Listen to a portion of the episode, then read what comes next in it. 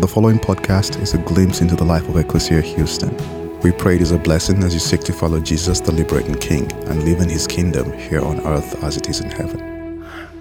Just this past week, uh, I had the strongest, one of the strongest memories, at least in terms of feeling, that I've had in a really long time. Friday night, our student group here um, had an event here at the building. They had their Christmas party, and I have two daughters who are part of that ministry. And so we were at home, and I needed to get them down here.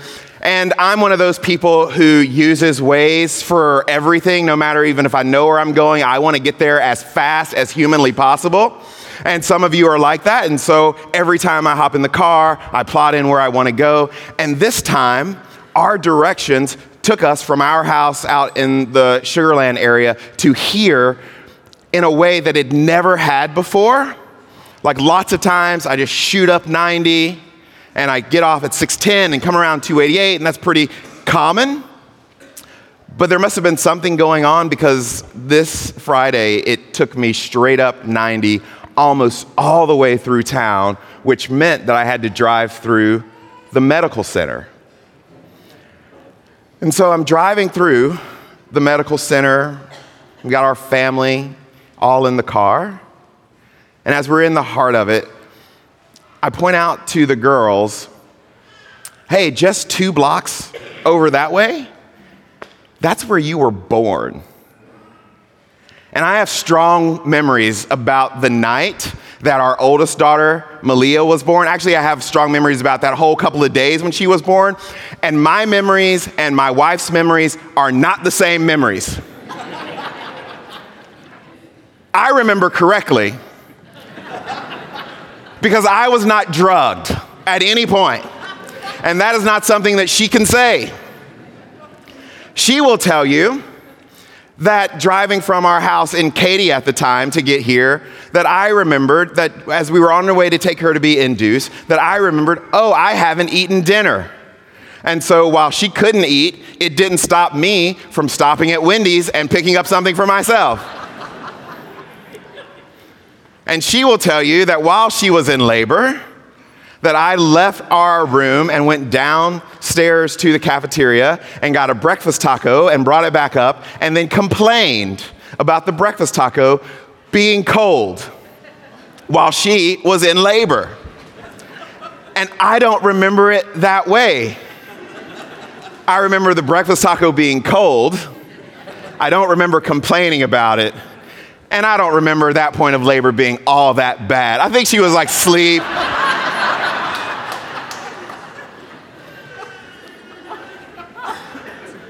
But after she had been in labor and um, our daughter Malia came, came down the birth canal about halfway and decided that that's all the work that she was going to do, which has been very predictive of her personality.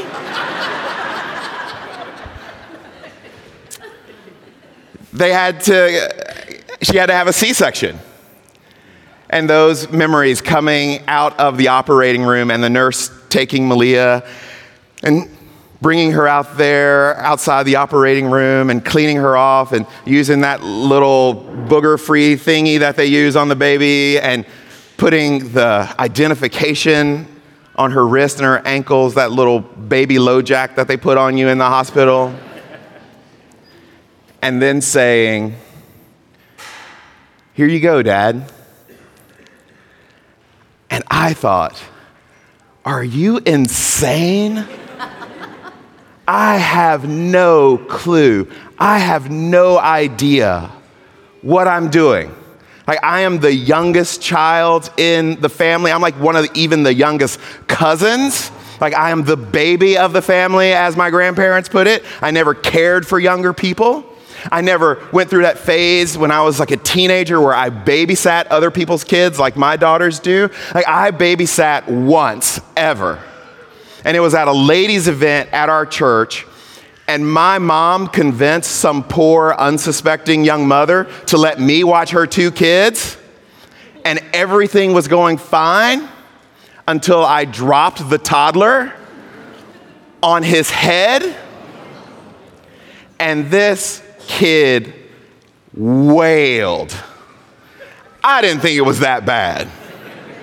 But it was so bad that his mother heard from the other side of the church building and came to check on her child because all moms have that like mom sonar where they know exactly what's going on. And she got there, and I just tried to act like I didn't know what happened. I was like, oh, I don't know, everything was fine a minute ago. And she never said anything to me about it, but she just never, ever, ever said anything to me ever again in the history of our life. Like, I've never spoken to the woman again. And that was what I was feeling when the nurse handed me our oldest daughter. And then three years later, we had our second daughter. And I was so clear, like, never did I feel so inadequate that I did not possess the love and care and nurture and maturity to care for another human being. And for me, those first days when our girls were home were so life altering because there are things that you just don't think of before you have your first child. You think just because you've done it every other night of your life that you're going to sleep again. And you are not ever, ever going to sleep again. Not like you did before. And I remember a couple of days after Malia came home, just like sneaking away uh, to the bathroom to talk to my friend Jeff, and he and his wife, just like we had, were uh, struggling with infertility. And I just like really quiet, like in a whisper, said, Jeff, don't do it.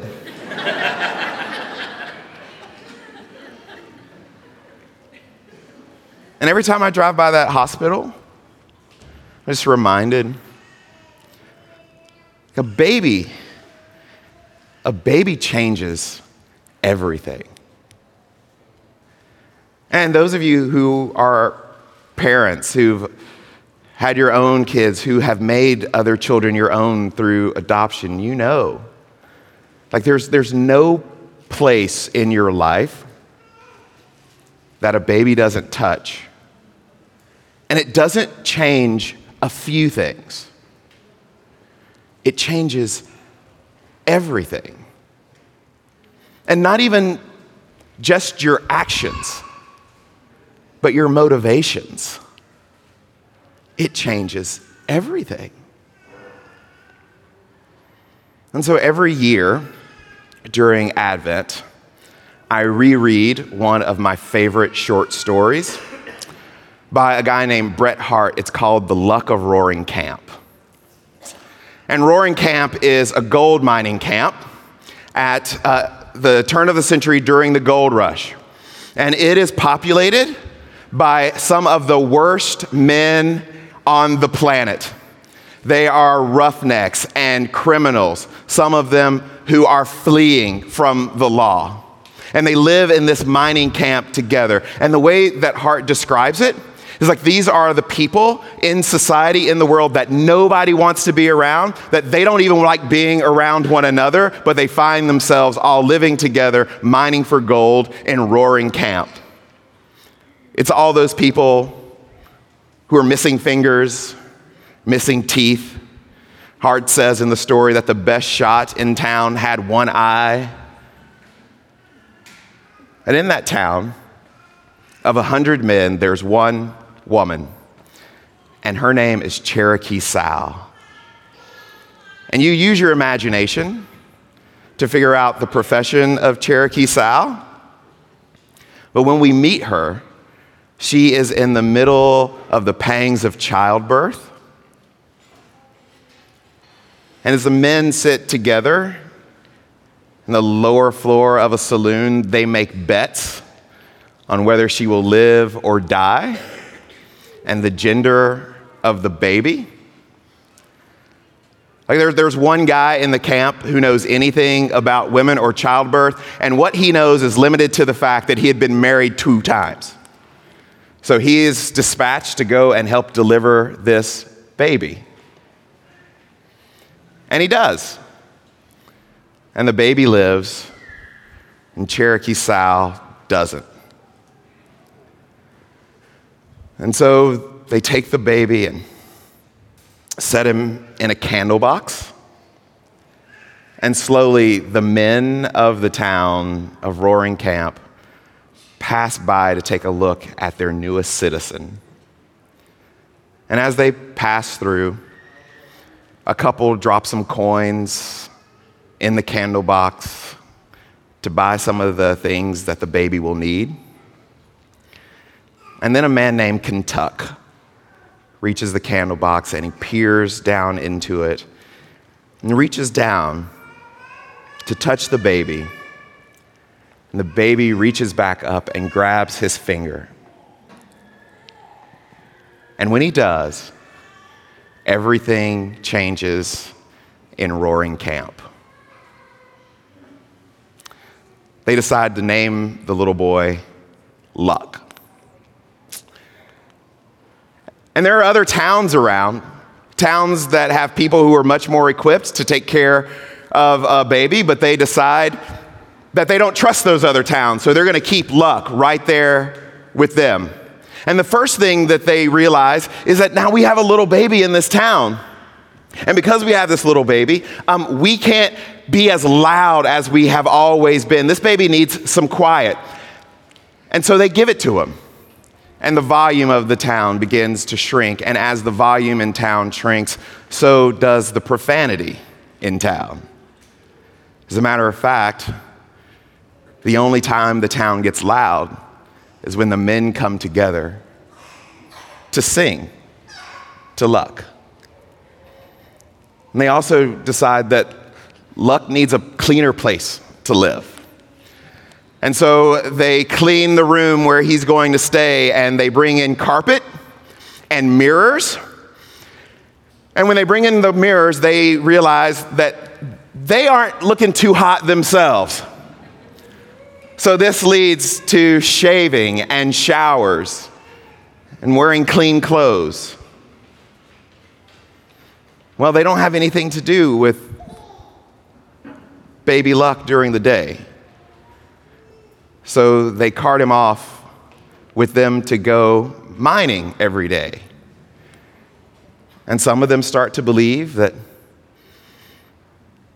as baby luck sits next to the river, that their luck starts to change. And they're starting to find a little bit of gold. And slowly, one thing after another, little by little over town, luck changes. Roaring Camp. And I love that story, and I read it every Advent.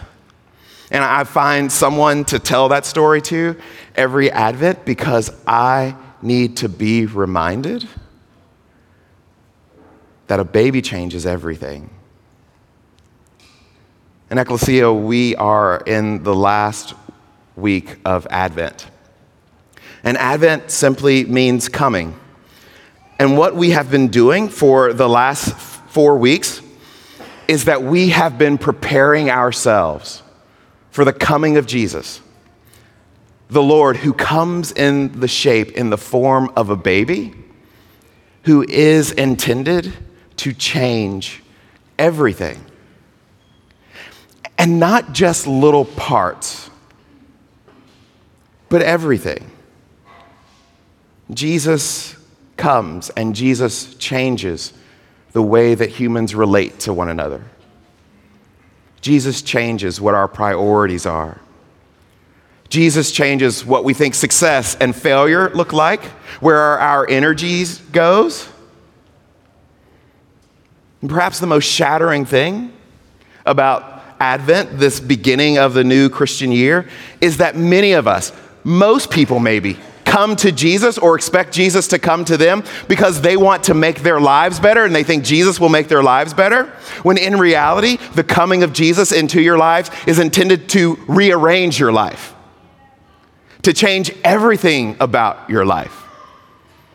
And what happens is we say we want transformation, but what we really want are tweaks. for Jesus to kind of help us out on the edges.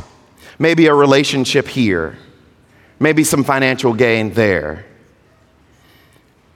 There aren't many people who get excited about having their world turned upside down. Because here's a hard reality.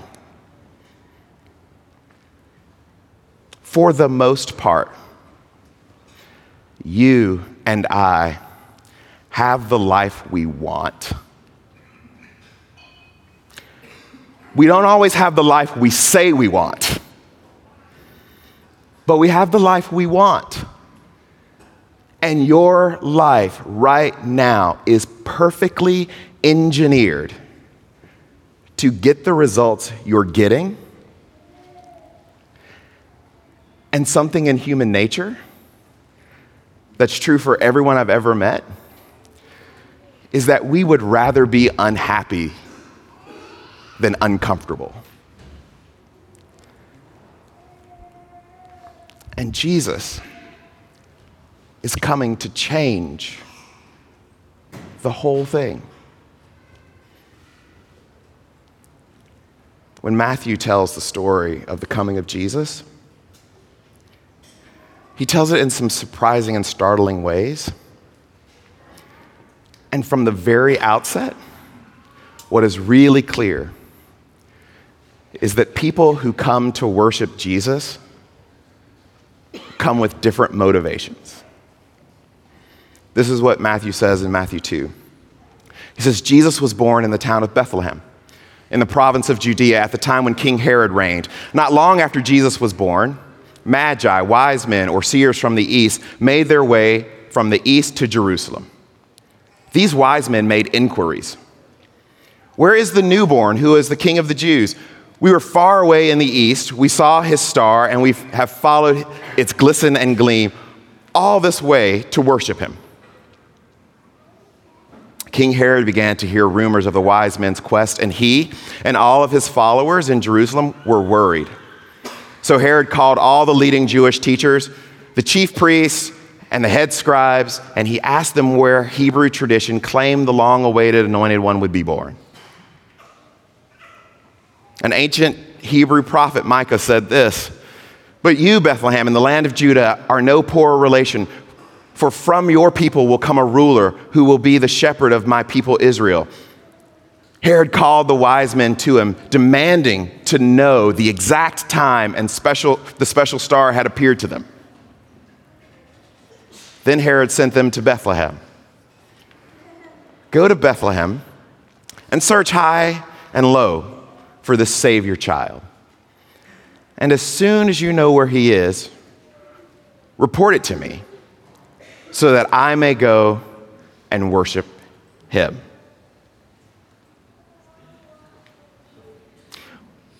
Well, you don't have to have been around the scriptures for a long time to know where that story goes, what Herod really wants. But in this little interaction between Herod and the wise men, we see how people respond when Jesus shows up. Now, for some of us, we have friends, relatives, family members, maybe even some of us here, like when Jesus shows up, that's the last thing that we want to hear about. Like, that's the last thing that we want to touch us. Like, I've got freedom from religion. I don't need to hear about all of that. I feel coerced by it. I feel dominated by it. I'm not interested in it. But those aren't the only people who are anxiety ridden when the subject of Jesus comes up. When the subject of Jesus comes up, there are a lot of religious people who get just as anxious. Just think about this that Herod, the non believer, wants to kill Jesus as a baby. And the Pharisees, the religious people, actually kill Jesus as an adult. Religious people who want to use Jesus for their own position and their own power are actually more dangerous than non religious people who just want to ignore him. And it doesn't really matter which camp you fall into, whether you are a believer or whether you're a non believer. Our response to the coming of Jesus is almost entirely based on our desire for our own power and control. Because a baby changes everything. And sometimes, oftentimes, maybe even most of the time, we don't want it to. There are parts of us that say, don't do it. And that's how threatening Jesus was. And that's how threatening Jesus is. Because there's one thing that's true about Jesus coming into the world is that when Jesus comes, you can no longer have your own way.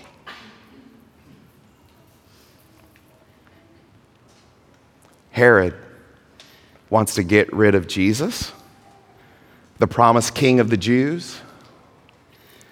Because if there's anything that the old king doesn't want, it's a new king. And every one of us has our own kingdom. Dallas Willard says, Your kingdom is wherever it is that you rule and reign, where the things are done as you want them done. The way you want them done, how you want them done, when you want them done, and everybody has their own kingdom. Like for some of us, our kingdom is like just our car. That's the only place where things are done the way that we want them done.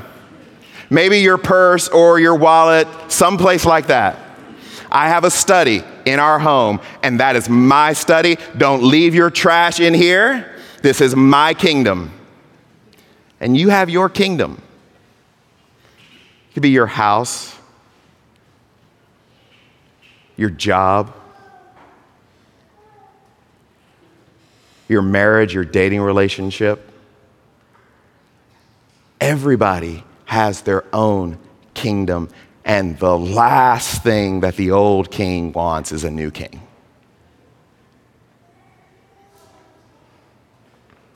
Jesus says, according to the gospel writer Mark, repent, for the kingdom of God is near. And so, Ecclesia, each Advent, we ask you to embrace the tenets of Advent conspiracy, where we recall who it is that we are in light of who Jesus is. And one of the ways that we do that is the invitation for all of us to worship fully. Because worship can be really slippery. Because we can say that we want to worship, and be like Herod and want something really different than worship. Well, Herod makes a strategic mistake. He doesn't ask me about Jesus. He asks wise men. Because I'm probably too much like Herod for whom worshiping Jesus is way too much about what it means for me, what I can get out of it, how I can leverage it, what's the benefit to me. But Herod doesn't ask me. He asks wise men. And the wise men seek to worship Jesus not in search of gifts to be exchanged like we do at Christmas, but for gifts to be given. that the coming of Jesus for these wise men is an opportunity to give gifts, to extend themselves in worship, to offer the best of what they have to offer to this baby who has changed everything. And that's why each year we dedicate our offerings to living water. And that we really envision and see ourselves as a global church that God has gifted in so many fabulous ways to be a gift to the rest of the world. And so, this is our opportunity every year to step into fully what it means to be people who seek to worship fully and accept the invitation of transformation. And so, Ramon, our campus pastor here at this campus, is going to share a little bit about what we have done so far and what God's put ahead of us to do. Would you welcome Ramon for me? Thank you, Ecclesia. Um, I've been a part of this community for the last eight years. Um, I've been on staff for the last year and a half. And one of the things that really caught our attention and our hearts to, to become a part of this community was how these values or these items, these bullet points, uh, however you may want to call them, they're embedded into who we are as a community. And being part of the staff, I've had the opportunity of working the last, uh, last nine months on two projects that have been very close to, to my heart because uh, they get to serve Hispanic communities. So if you can't tell by my accent, English is not my first language. Um, I'm Puerto Rican. Um, so we've gotten the opportunity to do amazing work in the Cucuta, which is the Colombia and Venezuela border. Um, if you've been a part of the community for the last three or four months, you've heard us talk a lot about that because they've been they've grown close to our hearts. So um, in the, the, last season, in the last month or so, in our last trip, we came to know that they were not going to be able to celebrate the coming of the Jesus, of the King, of the baby that changes everything, without their tamales. And if you've been here long enough, you know that one of our spiritual gifts is partying and eating. So we cannot have Venezuelan brothers and sisters celebrating the coming of the Jesus, of the King, without their hallacas, which is their tamales. So, what did we do? Of course, we set out to do a campaign where we could get a million tamales. We didn't do a million, but we did a few thousands. Um, so Chris had the opportunity to go down there this last week um, and spent some time with pastors. So the initial idea was for us to provide some hallacas for some of our friends at the border, but then the idea came about what if we invited some pastors to cross the border and take their ingredients and take them back home and make their hallacas? Wouldn't that be amazing? It would be amazing, Chris, but we only have four days to pull this off. Okay, let's try it. So, long story short, we were able to get 90 pastors with their wives to come and cross the border. Some of them travel 5, 10, up to 25 hours to get to where we were at, to where Chris was at. So we were able to host them at the hotel, which for some of them was like an answer prayer because they wanted to take their wife to a hotel, to a nice place, and take a small vacation. Um, so we didn't know that, but they came uh, in the middle of what we were doing and said, like, this is an answered prayer.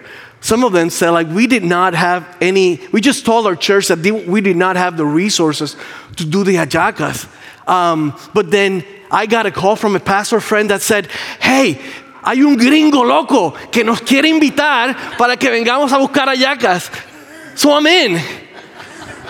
So they came. Um, and we have a picture of, um, uh, here's a picture of Chris and, and our pastor Mauricio. And this is the cooler that we were able to set up for them. Um, we bought to make about 15 to 18,000 cooler um, um, hallacas and divided into 150 coolers for our 90 pastors friends. So this is one couple. They got their cooler, they got their ingredients. So now they, they took them back home, and we got some pictures of them at their churches being able to be part of the miracle of provision, of God showing up for them and being and them being able to celebrate their season with their hallacas. And this is all because of your generosity and the way that we embrace the values of our Advent season where we are called to worship fully, but that worship has to take us to a response. And our response this time around has been we want to embrace our brothers and sisters in Venezuela. Um, and we cannot do it for all, but we can do it for some. And if you've been here long enough, you have heard us say that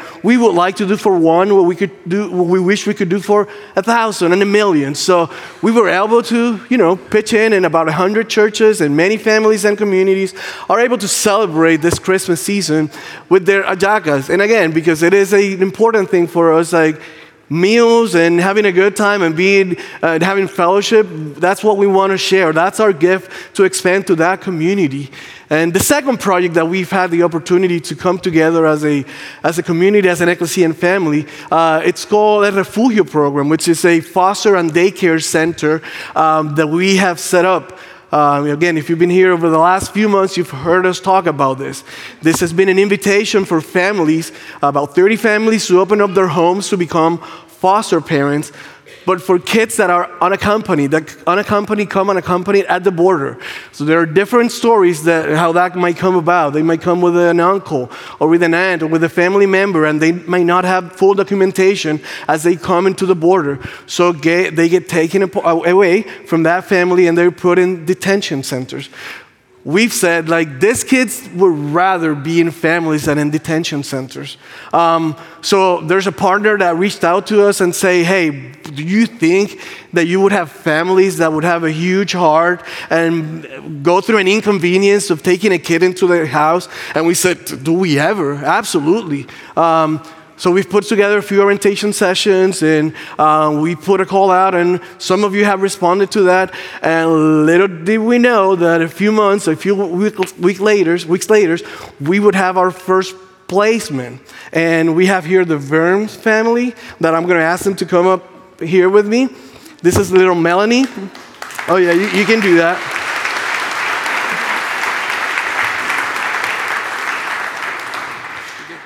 So, a couple of pointers. Um, when we do a baby dedication, and this is a particular one, um, and I'll tell you why in a minute, well, you kind of know at this point. Um, so, there are some restrictions as far, as far as pictures and social media, so that we're asking you not to, not to take photos of this moment. Um, her name is Melanie, um, and every time we do a baby dedication, we ask you to send an email, to send a note. This time around, especially if you're a Spanish, or you can go to Google Translate, however you want to do it would you leave a note that we can send uh, with Melanie as she gets back with her family in the upcoming weeks? That she has that to carry and that she might remember that there was a community of faith here in Houston that it's thinking, it's thinking in her, about her, about her family, about her upbringing, and that wishes the best for her. So you might want to take a picture of that and come back to that later. Blessing at ecclesiahouston.org um, and write Melanie and her family uh, a note. So this is uh, David and, and Jessica. They, they got no kids on their own, so they, they kind of don't know what they're doing. But they were here in this room and they heard the call and they say, We can do something. And I've seen God show up in many ways when we say, Here we are, even though we're not sure on what, how it'll play out. So, about a week ago or so, they got a call. We got a little tiny baby, two year old, which I don't know how we get there, people, as a humanity, a two year old. And I don't know where you land politically on this. And that, frankly, I don't care much about that. I just care about this little baby that she has, I mean, she has, she's just there. And we have an opportunity as a community to bridge that gap and be there for her a few weeks um, as the government figures out where she goes next. It will be with families, with her family, and they're vetting that process and whatnot. Um, you can be a part of this story. Um, again, because we believe the spiritual gift, our spiritual gift is partying this is hard to do. Like filling out the paperwork, it's really, really, really hard. So, what did we think of? We're throwing a fill out your paperwork party. so, on January 11th at 10 a.m., at one of our rooms over here, uh, we want you to come in. We will get to tell some of their stories. Um, the pair, there's another family that got a, uh, a, pair of siblings, a nine and a seven year old, Luis and Naomi. They're from El Salvador. She's from Honduras. Um, they'll be, we're, we're hopeful, hopeful that we, some of them will be in, get to share their story. How has it been? And we'll have people that will help you fill out your paperwork.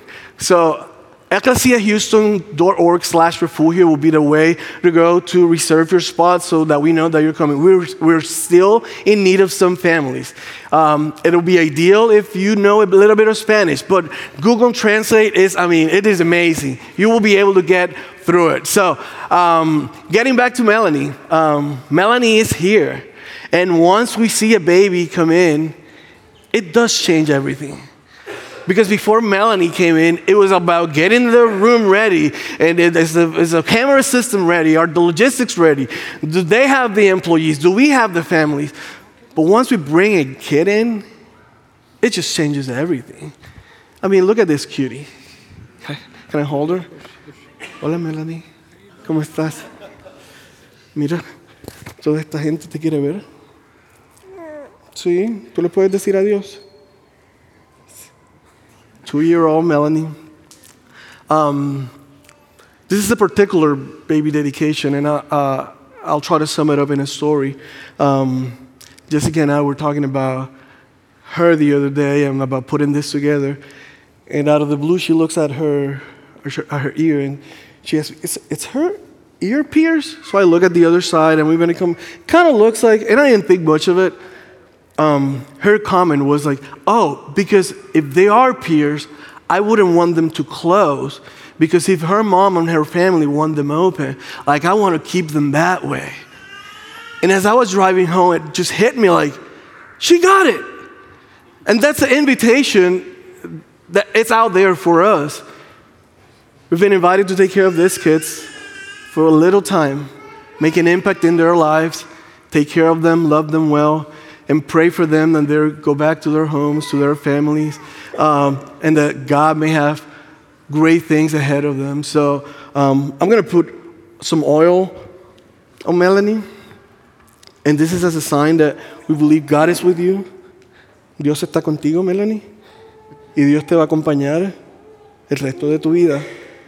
Um, and I'm going to pray over her. I'm going to pray in Spanish, so don't go thinking I'm going in tongues. Uh, just, just a heads up on that. Um, and we're going to pray. I'm going to ask you to pray for her, for her life, her health, her process, um, her legal process, her family, and her future. And that the Verns might provide a loving shelter for whatever the next upcoming weeks may be. Um, so, would you pray with me? You can do it in English, it's okay. Um, Señor Jesús, um, yo te doy las gracias por la vida de Melanie. Gracias porque tú nos has permitido tenerla en este tiempo. A pesar de cuáles sean las circunstancias, estamos agradecidos porque podemos abrazarla como iglesia en estos días.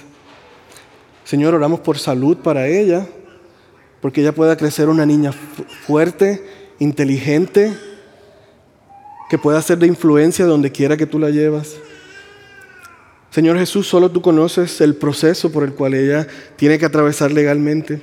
Lo ponemos en tus manos, ponemos a su familia, ponemos a su mamá en tus manos y te pedimos que prontamente ellas puedan estar juntas, regocijándose y celebrando como familia. Que el tiempo que la tengamos con nosotros como eclesía la podamos amar bien, la podamos abrazar bien y podamos darle el soporte necesario tanto a ella como a todas las personas que la están amando en este tiempo.